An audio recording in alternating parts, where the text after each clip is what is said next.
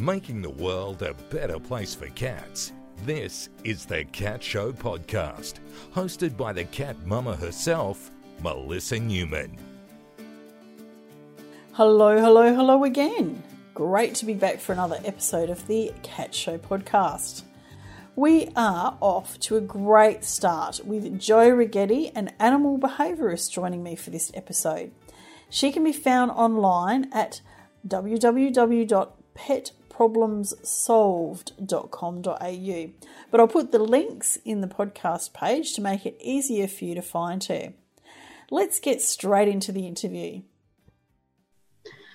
I'm really excited today to welcome Jo Righetti from petproblemssolved.com.au. Now, Jo, you're a animal behaviourist. Can you tell us a little bit about what animal behaviourists do?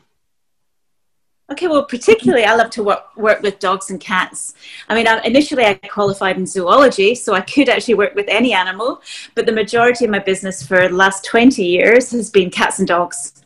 Um, and I guess a lot of people think of dog problems a lot and, and, needing solutions there because dog problems tend to affect society. The dog bites someone, it barks, waking everyone up. Cat problems tend to be more at home. And so sometimes owners don't want to seek help. They feel a bit embarrassed that the cat is peeing on their bed or the cat has attacked them and there's scratches all down their face.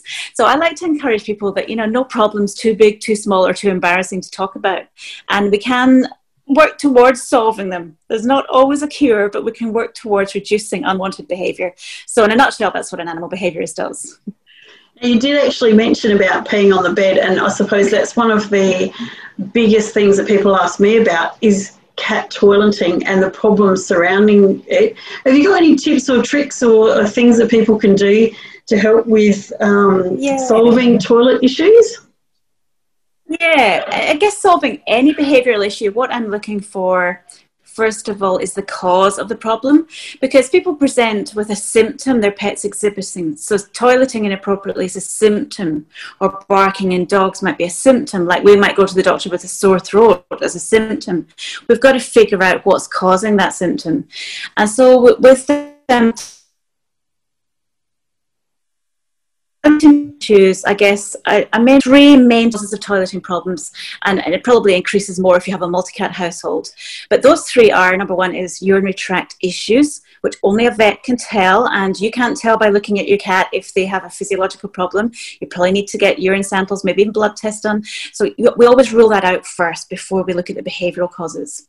And the other two are basically litter box issues and stress issues. So if we cover litter box issues briefly, because it can, yep. it can a little bit of trial and error. I'm sure you're aware. Many, many people are aware. Yes. Some cats don't like the litter box. Some cats don't like the litter. Some cats don't like the litter box's location, its shape um, you know, is it beside a noisy place or is it too quiet a place? Could they be ambushed by another cat, a dog, or a young child? I call that kind of mechanical causes of litter box failures. And then, thirdly, and probably the one that I deal with most of all, is stress. When cats are stressed, they tend to like to put their own scent around them.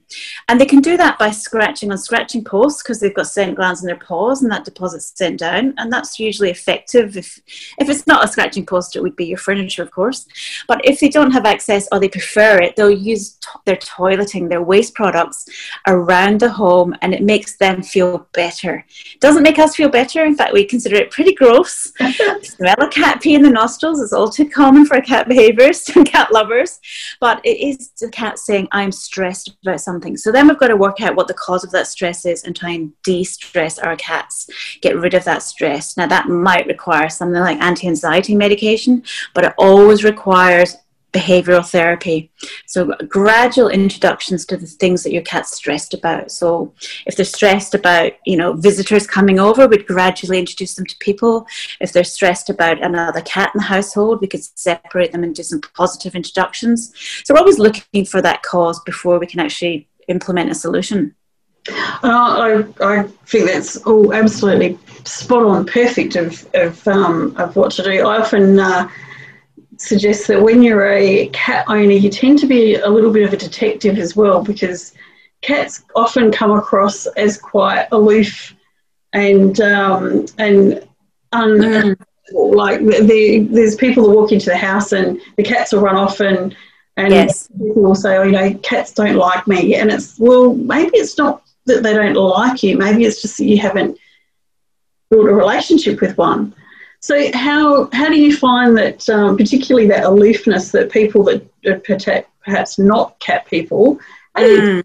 people that are not cat people about um, getting to know cats a little bit better? Yeah, and I think I think it is. I, I think that's worth doing, and I, I found that even non-cat people love to watch cat videos on YouTube. Yes, So you could just start there by directing people to watch those because they're fun, you know, you do get to see a cat's personality in those videos. But of course, that doesn't represent all cats, and it's important that you know, especially if your cat is running off hiding from people, that you really do work on it so that they're not stressed by people coming in their homes, and so that your friends get to know your pets, as I'm sure you want them to. So I think it's being like having a cat in a room with someone, but giving them space to get away so they don't feel threatened by an approaching person, by a person even staring at them, which can be quite a threat to a cat. So giving them places to get up high. Now, when I say, you know, cats do run and hide, so perhaps block off the back of the fridge, stop them from getting under your bed to hide, stop them from escaping out your house, but give them a shelf or a windowsill, a bookcase, something to get up onto. If need be, you can actually put them into a cat carry case as long as that's not going to stress them. And when they're sitting up high, cats feel safe, they feel secure there. They probably feel a little bit superior to us too. I always say that's a cat's prerogative. but let them sit up high. And they're, they're getting to know, say if, it's, if they're stressed about a dog or a child or a person or, you know, different music in your home, you can introduce them gradually so that person's at a distance, music at a low volume and so on, or controlling a dog or controlling another cat's movement. But from that high, that safe place up high, they can learn about you know the other the, th- the perceived threats movements their sounds their smells. So they're really learning that whole experience. And if you just do that sort of gradually and then the cat's getting to know them and they're getting to know that this cat is not so aloof as well of course there are cats that when you get too close they like to use their weapons um, i might call that another cat prerogative but you know we don't want that to happen Yes. Yes. Mhm. So paws, jaws, and claws direct them onto toys. but you know, if you can, if you can let people see your relationship with your cat, even if it is taking videos, post them on social media. Just show them to your friends. You know that sort of thing. When you have that lovely, snuggly relationship with your cat, when all other people have gone home, that's what we need people to know about cats. That they actually are really snuggle pets at times. But uh, and it does tend to be in their terms. Yes. But we know that cat owners love cats. All the research has shown that's one of the reasons that cat owners love cats because of that independent nature. So I think we've got to celebrate what a cat is Yeah. like. you really do have to have a relationship with a cat. You, you can't make a cat do anything that it doesn't want to. It, No, it has to be it doesn't like you, it won't come near. Yeah, yeah, and and you can work on it different ways. I have three cats, and two of my cats are extremely attached to me, and my third is much more attached to my sons, which is lovely. I think that's lovely. But sometimes I want him to be attached to me too. I don't want him to ignore me. And what I've found is that in in the areas that my other two cats love me, like I'm sitting on the sofa doing my work, or I'm watching TV, or I'm in bed, my my two snuggle boys are on top of me, all around my head, you know, everywhere back, the whole lot, they're around me. And what I discovered was when I go to other locations, like down the bottom of the garden, my third cat, who's called, I have Earth, Wind, and Wildfire. Wind is the, the more aloof one to me. But when I, you know, when I'm in a different location, he wants to come to me. And he Yep. tries to engage me there, and it's quite fun to watch him. So I sometimes think it's just thinking outside the square. You know, think take yourself into a different location, a different time, perhaps of the day. Work on on that if if you feel your cat is a bit aloof towards you, and it does happen. And Yeah, it is so- really important, though, to allow the cat to come to you rather than try to force a cat. Yeah. It is. I mean, we can work on things in that respect. Cats and dogs are very similar in the way that we train them or work with them. You know, you find out what motivates that particular animal and you use that to your advantage. So if your cat is food crazy, use the tastiest food. Don't feed him it in his dish. Give it to him by hand and get him to come to you. Entice him with this, or leave it somewhere if you want. If you want him to jump on a table, put it up there and say the command jump. So work with what engages them. It might be toys. It might just be praise and pats. I know, you know, with our cats, we just put our hands out like this and the cat comes and nudges it. They love to do that and they'll follow this hand everywhere because they've been taught that hand and there's no treats involved.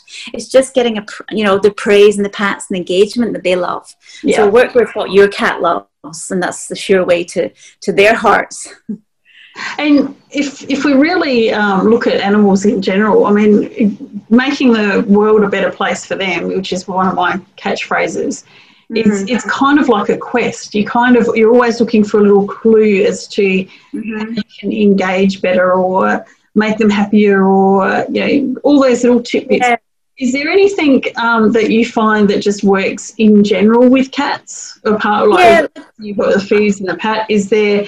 Um, yeah. One of the things I, I tend to find is that routine. Cats tend to be very routine driven. Have you found that as well? Yeah. Oh yeah, definitely. I mean, yeah, six o'clock in the morning, breakfast time. you, know, you just never get a chance to sleep well. yes. There must have been a cat memo that went out. I think. no, exactly, exactly. Look, I, I say to people, first of all, is you know, you always look after their their basic needs of any animal: the food, water, shelter and veterinary care. That's the basics. And if you have no other time to give, you've got to give those. And there are points in, t- in life that, you know, if you've just had a baby or you're stressed or you're working so hard, it, that may be all you can do for a, a, few days or something. But you'll always come back and say, well, what can I do for my cat next? So yeah. then again, it's looking what your cat loves. Do they love playing with you? Try and spend a few minutes every day playing with your cat. Do they love to have, you know, rotate toys around? We don't know so much about cats and play but we do know that dogs treat a new to- uh, toys if it's new, if they haven't seen it for about five days. So we can do the same with cats who love toys. Yeah. And think of toys, you know, it doesn't have to be things dangling in a string, although most do love that. It could be games on your iPad. It could be a tunnel that they go through. Mm-hmm. It could be, um, you know, watching TV. Some cats love it. Yeah. So, you know, think about those sort of things. And then the other things that enrich their lives, a view from a window um, yep. catnip plants, some cat grasses inside, especially if you keep your cats indoors. Some won't bother.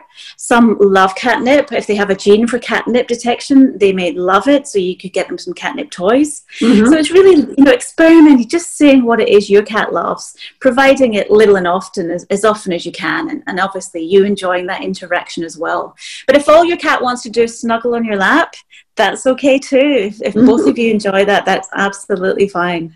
I mean, there are there's quite a variety of different personalities when it comes mm-hmm. to cats. You do have those cats that are just quite happy just to sit near you and watch TV with you. Yeah. Those cats like the Bengals and the Abyssinians are the real high energy ones mm-hmm. that you almost have to treat a little bit like a dog where they need that regular exercise every day in order to keep them happy. Oh, absolutely, and and you know within one one household, so I have two brothers, Earth and Winter Tabby, semi-long-haired Tabbies, and they're so calm. They have their moments outside, but they come and and we rock. My son's rock Earth like a baby, and he just lies there, gets his tummy rubbed, and you're like, "Are you really a cat?" yeah. And then there's Wildfire, who's a ginger semi long haired. He's and he's a wild boy, and he just you know he would be climbing curtains. He's jumping on you. He knocks his brothers off tables. You know he's just an instigator of trouble, and, and you know he really needs. And sometimes uh, what I, and with other cats like this, what I say to people is you really have to step in and you be the source of that cat's fun. Otherwise, they become a little bit of a bully cat, and nobody really enjoys a bully cat. No. So, you know, it's not wrong for them to have that energy, and we see it just definitely like the Bengals, etc. Um, it's not wrong to have that. We just got to direct it onto appropriate outlets for that energy. And, and I suppose too, if you're going to be taking on a particular breed of cat that's high energy, uh, we've got Abyssinians, so we have to make sure mm-hmm. that we have a fair bit of energy work with them every day. Particularly one of them, who's our naughty boy, Derek Bennett, um, and and he requires a good half an hour to an hour of playtime in the morning and at night time, and he's very um, uh, structure driven, so he likes to know what's going to happen and when it's going to happen. That's just how he is. So you kind of have to work out what they are, are like, but you have to be prepared to, if you're going to take on a cat with those high energy levels, to put that yes. extra in. I suppose it's a bit like if you're going to get a dog that's like, you know, a, a lot of work that needs a working breed or something. Yeah, exactly. You really have to. Otherwise, what happens is you're not fulfilling that animal's needs, and then you'll get behavioural issues starting. And you know, often you just can't work out why it is. Why is your cat, you know, attacking everyone that comes in the house? Why are they hiding? Why are they doing this and that? You know, or, or even just the stress. Why are they toileting inappropriately? Why are they eating and getting sick? You know, it's just so yeah. You, you really got any issue you have. Think back. Could it be a behaviour? thing. How am I satisfying my cat's needs? What could I do that would better satisfy their needs? Hmm. I suppose too, we don't always have to go and spend lots of money on toys. I know one of my favourite things to do is whenever I've got some boxes, I actually cut holes in them and make little towers and tunnels and all sorts of things with them, and I'll play with those for weeks. So, and even yep, never throw away a cardboard box when you have a cat. Scrunched up uh, material yeah. can do the same. Um, I know I've got a couple of cats that like to chew crunchy plastic. So those um, those metal balls with the crunchy sort of um, material on them, they'll sit there and chew on them and play with them for ages. And then I've got another cat that yeah, likes plastic springs. So yeah, yeah, yeah, exactly. You do not need to spend a lot of money. Of course, you can do. There's a lot of good quality toys. There's amazing toys out there, isn't there? So you can spend as much as you want to, but you don't actually have to spend much at all. As you said, boxes are a joy to most cats. We, you know, they love to sit in a box of all shapes and sizes, put them in different locations. You know, it, there comes a time you go, how long do I have to live with this box in the lounge room? But, you know, cat loves it, so just try it for a little while. Um, but you know it's, it's really working out what your cat loves best. Some cats really really do enjoy the interaction with people. You know a dog may play with, with a ball on their own for a while or a chewy toy or something. Cats tend to like their owners to be involved in that play. Yeah. So you know get get you know, cut holes in the boxes, stick your fingers through there if you dare. Let the cat engage with you. Perhaps perhaps a toy through the, the holes in the box is safer yeah. option. Those weapons are sharp. What about older um, animals? As cats sort of go from that uh, younger age to older age, are there particular problems that you find that they tend to have? Um, look, cats can be quite amazing. I mean, and as we know, they live for many, many years. You know, it's 12 years used to be average. Now we're going up 12, 14. I said goodbye to my cat Mew last year. He was 20 years old, almost 21. Wow. Um, so cats live a long age. Um, and often we don't see many problems, but with some we do. Obviously, things that are common in all of us as we age, arthritis can become. So if you see mm-hmm. your cat a little bit stiff in the morning and winter time, getting up off a chair and a little bit of stiffness, um, you may may see other behavioral signs, you know, things that become common in old age, something like dementia.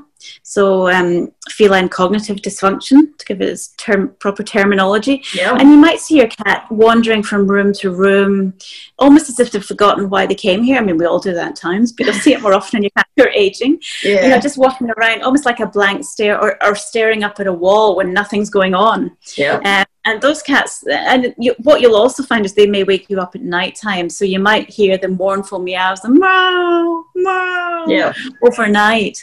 And often, if you just, you know, reduce down the, the space around your home available to them so they're not wandering aimlessly and yeah. keep a little light light on, that helps calm them down a bit. But, you know, if that is the case, then do speak to the vet. But generally, yeah. you know, a, a regular checkup with your vet is, is more you know, just what people need to do, especially as cat yep. age. Perhaps even twice a year is a good idea with your vet. Yeah, it's um, it, it kind of is the first point of call for just about all behavioural issues, isn't it? Just getting making Absolutely. sure you've got that vet check. Yeah, I always say to people, have you had a vet check before I see them? I'd, I'd, much rather that they rule out any physiological conditions. You know, brain tumours can cause issues. You know, urinary tract, as we've mentioned before, can also cause issues. So many physiological issues can underlie behavioural changes. So it's yeah. worth investigating those first. And I think too, when you've got um, any animal, it's a really good idea to have a good relationship with your vet anyway and have them regularly checked. Yes, definitely. And, and, don't be afraid to mention things that you might think, oh, I don't know whether I should say this or not. Do it. If your cat's had diarrhea, if they're coughing up hairballs, do it. The vet may be able to suggest a better food for you, mm-hmm. for your cat anyway. And, um, you know, and sometimes vets do hesitate to see uh, to say to people, "Are there any issues you want to talk about?" Because behavioural issues can go on for hours and hours. so that, yes. I guess that's why they get me in and say, Jo, you talk to them. You've got two hours to spare, haven't you? You can talk to them because they've got to see another client in 15 minutes. So yeah, yeah, but but it is worth bringing up because the vet may be able to say, oh, we should do some blood tests or we should see what's going on here before you go to behaviorist. But yeah, yeah there, there's usually something you can do to work towards solving issues. Yeah, even if it's not a complete cure. Yeah, and I know too, things, just simple things like keeping your flea treatments and worming treatments and things like that up to date is really important as well because sometimes they can actually mm. trigger behavioural problems. Oh yeah, I mean, and, and behaviour problems in us too. If you start scratching all the time, it's not very pleasant. no, yeah, so definitely, not. yeah, yeah, and a lot of people do like to use natural remedies and so on. But even our, you know, I work within a holistic vet clinic at times, and they even say, no, you really sometimes have to resort to the hard hitting stuff. Get your monthly medication. In some cases now, some of the drugs are fantastic. You're putting a collar on that, that lasts for fleas and ticks for eight months now with cats. Yeah. You know, yeah. The, the, difficulty there is trying to remember to do it. So put yeah. a date in your diary or get one of the apps that tells you, reminds you. Because, you know, if you live, like I live in the eastern seaboard of, you know, Sydney, and we have paralysis ticks, and they're yeah. shockers yeah. And you know, you get your cat to the vet and you're talking $5,000 upwards. Yeah. So you want to keep your medications up to date. Absolutely. Um, I mean, it's, behavior. It's actually, it's quite simple, particularly the ones that you just put the liquid on the back of the neck type thing once a month. And, you know, it, yes, it's a little costly, but it's almost like a insurance policy to make sure Absolutely. that they don't have some of those other problems definitely i would say you know i'd recommend anyone think of it as that exactly it is prevention it's it's look at rather than cure a cure is awful and it's terrible when you sort of end up saying i can't afford to have this cure. You know if you have to go your your your um, cat is on a, a, machine to keep it alive ventilator yep. or something that's so costly. So you want to try and give your animals the best choice the best preventative measures you, that are available to us. And the medication's there so let's use it Yes, exactly. That's right. It's um, it's just a matter of remembering to keep it up. I suppose yeah. in today's busy world. Yes, yes, definitely. Have you found since COVID that there's more problems with pets because of the fact that they've had their owners at home a lot more, and now people yeah. are starting to go back to work? Is there yeah, some issues around anxiety separation? Yeah, there is, and I guess it's probably more common or more commonly observed by dog owners because dogs, when they have anxiety, it's a very outward behaviour. They bark more. They're trying to escape out the home or the garden, um, so they're just annoying everyone around them. Whereas cats, when they get stressed, they will pee more around your home, but they may also just sleep more. And you know, if your cat already sleeps 75% of the day, the fact that it now sleeps 90% of the day when you're at work, you probably don't even notice. Yeah. So it is worth saying to yourself, could my cat be stressed? And if that's the case, then what I advise people doing is gradual separation from your cat. Don't just suddenly go, okay, I'm with you 24 7. Tomorrow I'm out 12 hours a day from now yeah. on. You know, start doing little separations. Go to the bathroom on your own Go and put the kettle on, on your own. If you can. It's actually really hard to go to the bathroom on your own when you have. Is absolutely. I got the cats, the dogs. Fortunately, my kids are old enough not want they don't want to come with me anymore. But they did when they were young. You never got time on your own. no, I know, I know. The you know, you go for a bath. Place. oh. I know. I used to go for a bathing. How the cats won't want to come. No, they always want to come and sit around me in the bath. yeah. So yeah, definitely. You know, separation anxiety can be an issue during COVID times. And I think what I've also found is that people are just noticing things about their animals that they hadn't noticed before. Mm-hmm. So they may say, Why does my cat just sit and stare at me all day? Or why are they looking out the window all the time? Or, you know, do they really watch television this much? So there's just little patterns of behavior that because we're at home more, we get to notice more, which is actually lovely because it does mean we're getting to know our pets even better than we, you know, we used to know them. I really like the fact that cats are kind of like Zen masters. I often say it, like they they tend to contemplate the world quite a lot. Yes, they do absolutely. You often, you know, I guess, you know, people ask me to compare cats and dogs, and um, I guess with cats, their faces aren't quite as expressive as dogs. So cats have fewer muscles, facial muscles, and so they tend to give that kind of. It's not necessarily a vacant stare, but it's just a stare, as if they're just, you know, as you mm-hmm. said, contemplating life. Yeah, I like to um, say that um, because of the, the fact that particularly the, the eyebrow muscles that they don't have, it's a bit like uh, people who have Botox. Like they literally don't have the ability to show us as much expression as much. their face as they, they can. So we've got to pick up on all those little ear movements and whisker Absolutely. movements. And, what they do have is out in their cheeks and yeah, they have 32 muscles in each ear, and that is amazing. You know, I don't know how many humans have, about four or something. So Yeah. cats have 32, and they can move each, e- you know, each ear independently of the other. It's all, of course, originally to hone on a little mouse ultrasounds and, and pinpoint a mouse burrow and a mouse within it. Um, but of course, they use that to just figure out what's going on in our homes. You know, is the fridge door opening? Is my food in? Oh, the cupboard door. That's got my foot armed through there. You know, you might have thought I was asleep, but I was actually paying attention. So yes, if you look closely at your cat, they're giving you clues all the time. They w- they move their whiskers when they're about to attack you. You'll see the whiskers come forward, and that's you know watch out because the cat may attack. Look at their body position. You know, are they sitting with their paws curled under? In which case they're relaxing. If the paws are out, they're ready to hop away. If they're upwards, like a sort of signal, like a turkey kind of stance, they also could be sort of one eye open, one ear open all the time. But if they're relaxed on their sides or flat in the back, yeah. then they truly are relaxed. and that's a nice position of trust. It's not It often is, you see it cats is. lying flat on their back. It is. Um, do you find that um, y- your cats don't like being touched on the belly? Um, well, Earthy Boy, as I said, he loves a belly scratch. In fact, he will turn over immediately. Start stroking him, he'll be on his back, ready for more. Um, Wildfire, I would not have hands left if I tried to do that.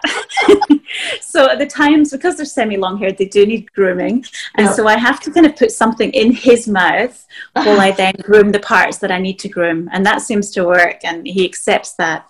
So you just got to get them at the right time of day. Maybe when he's sleepier, then I can do a couple more strokes of, of Yeah. the brush.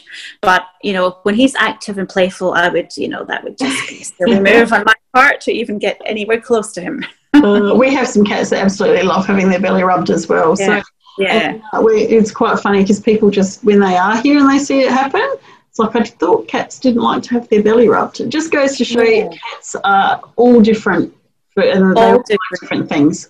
And I think as an owner, you get clever at telling how many strokes of that belly or whichever vulnerable part they're giving you. So you may be able to do 10, but on the 11th, all those back legs are up kicking you and they're grabbing you and the teeth go in. So you get to know them. And if you do want to do more of that, then you just kind of increase it one stroke per day. And it may take a year to get a few more strokes in, but you know, you've got to be patient with cats.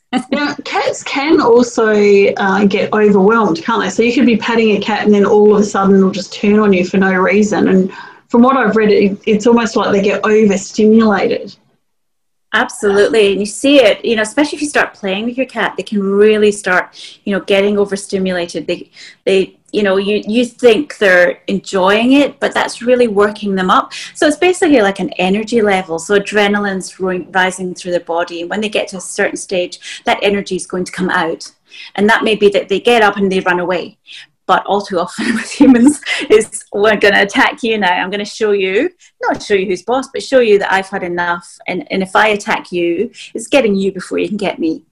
So it makes you back off a little bit. But it's better to withdraw before that stage. So again, look for the ears flattening, look for the whiskers moving forward, look for the cat really starting to squirm a little bit and back off before that. And if you have children at home, it's really important that you teach them that too, especially young children, or maybe an elderly person who's, you know, whose skin may be more soft and vulnerable. Yes. You know, take care with those those people because they can get quite badly hurt with cats. Yes, those little murder mittens. Yes, absolutely. Paws, jaws, and claws to avoid. Yes. That's exactly right. Yeah. The um, the overwhelm, I think, is something that a lot of people don't actually realise that you can just like it's that overstimulation of yes, it feels good, and then all of a sudden it doesn't feel good anymore. It's a bit like if somebody rubs your hand and you feel it feels nice. If they keep doing it for too long, it starts Yeah. to irritate you. It you. can get painful. It can get annoying. Yeah. So you you've really got to look at body language and with behaviors. I always say to people, it's, it's dynamic. It's always changing. It's not a static thing. So your cat, cat may love you when you first touch it, but if you continue, she said, then they just want to get out of that situation. So we're always looking for clues as to how they're feeling through what. So it comes back to that detective thing again, doesn't it? Looking for those clues and Absolutely. Looking at body language, looking at postures, gestures, because they can only show us like a cat can, you know? we, we read human body language well, we've got to learn to read cat body language too. Yeah, and the cat body language does take a little bit of learning. Yeah, but that's part of the fun of owning a cat. Exactly. like um, working out a Rubik's cube. It's kind of you just get one bit sorted and then you try and do the next bit. yeah, and if you're anywhere like me, you just keep on learning, but you never actually get it complete. And that, yes, that's the way exactly. I think. no, you're never going to learn everything. In fact, even as, as I'm a scientist, I love like evidence-driven, you know, research. Yeah, me too. Um, yeah. But we don't. There's a lot we don't know. So yes. you know, we've still got a lot learn about cats, which is fabulous. You know, I love learning. So I always try and keep up to date with all the scientific literature and pass it on to people who are interested. I even pass it on to people who aren't interested. But even when I, when I do a talk about dogs, I, I still tell people, uh, dog owners, about cats. You know, I think it's important everyone learn about cats and how wonderful they are. Yeah, well, I cannot agree more than that. That's you know a, a majorly important message that the entire world should hear for sure yes, yes. Have you got any um, tips or tricks to just in general make cats' lives better? Yeah, like as I said, looking after their needs, giving them a little bit, you know, extra every time you have the time, money, or energy. Um, so you know that catnip plant that you grow, or you know an extra an extra toy that you've made, a bit of time with you. You know, thinking about I love one that I love, and not everybody loves this suggestion thinking about getting another cat. because, you know, if you introduce them carefully, cats, they may not be best friends, but they generally get along quite well together. And a multi cat mm-hmm. household can be a joy to be part of. Yeah. So that's something I'd say to people. If you're having a great relationship with your cat, why not consider another one? Or if you're going to adopt a cat, why not consider a bonded pair? Or even if you're going to adopt a kitten, you know, buy a kitten, adopt a kitten, think about two at once because yeah. they will keep each other company and you yeah, can absolutely. We always say with dogs, it's perhaps easier to get one at a time because the dog then bonds to you. Whereas if you get two puppies, they'll bond to each other, probably at the owner's expense. Mm-hmm. With cats, it's easy to, they will bond to each other, but cats like to be independent of one another too. So they will each bond with you. So, you know, an, an extra cat never hurt a household, did it? no, an extra cat never hurts the household. I'm absolutely 100% sure of that. Although yeah, I, I sometimes disagree with me, but uh, well, yes, I know. I usually have four cats, but as of losing mine last year, now we're down to three, and it seems quite quiet. But you know, I think it, three three's enough for us right now. Yeah, absolutely. We um, we currently have nine, but we've got three breeding cats, so um, they're sort of treated a little bit yes. differently to everybody else. Um, but in general, um, the rest of mm-hmm. the cats get along pretty well. We've got one very naughty Abyssinian, like I said. He's Derek Bennett's kind of the terror mm-hmm. of the mm-hmm. household, and he we have to treat him like the toddler of the household. He just wants everything all yes. the time and take over. And a couple of our older girls, a couple of old domestics, they're sort of you know, 12 to one's 12, one's nine, and they tend to stay out of his way. But he goes to bed at night because otherwise he does terrorise the house. So he actually has mm. a little room that he goes to at night and he gets fed and he's quite happy with that. So um, then the rest yeah. of the gets to get some sleep and the rest of the domestics get to sleep on my bed and get some cuddle time and all that sort of thing. It sounds so, like you've got it worked out well. well done. well, thankfully, I, um, I have a friend who has a cat boarding facility and um, the, it's an open facility. So once cats get settled and they've been there for a little while, uh, they're actually allowed to um, hang out with each other. And it's really yeah. interesting watching the relationships that develop. There are some cats that sort of come in every Christmas holidays for a week and they actually become friends. It's, and as soon as they get back next year, they're friends again. It's it's, it's nice, isn't it? How they yeah. maintain those relationships. Absolutely. Even in the wild, you know, I'm, i know we don't have wild cats now, but the cats in the wild would be out hunting solitary on their own. Yeah. But then they come back to a social group, especially the, the girls, you know, yes. help rear each other's kittens. Yeah. The boys, as they become teenagers, will tend to be ousted from the family group and may go yep. off on their own for a while. And that's exactly what you're doing with your your teenage terror. You know, you're just giving him a bit of alone time until he's ready to right. be with a exactly. crowd and be sociable. Yep, that's it. so, so, yeah, looking, looking at wildcat behaviour can teach us a little bit about cats, but you know, over have domesticated them for quite a while now, so they are learning to live with us and us with them, of course. Yes, I, I do sometimes wonder who it was that actually domesticated them, whether it was them deciding to come and live with us or us mm. deciding to allow them to live yeah. with us, or because um, they kind seems to be fairly mutually um, beneficial Yeah, absolutely. And it, I think even in the beginning, perhaps they say, well, the theory goes that it was because we had stores of grain and um, vermin, mice, and rat pests were getting in there. And so cats came along to catch them and get their dinner. And that suited us. And when you've got them, inevitably they've had young. And of course, humans love to nurture. And so we take yes. the those young, they become our, our, pets as such. And, you know, I think probably that's a, a, good theory as to why things happened. And there's probably a lot of other things along the way, and just the, the sheer beauty and intelligence of cats and the joy that we get from watching them, of course, plays a big part. Yeah. So, um, who knows why we live with them, but we enjoy yeah. it.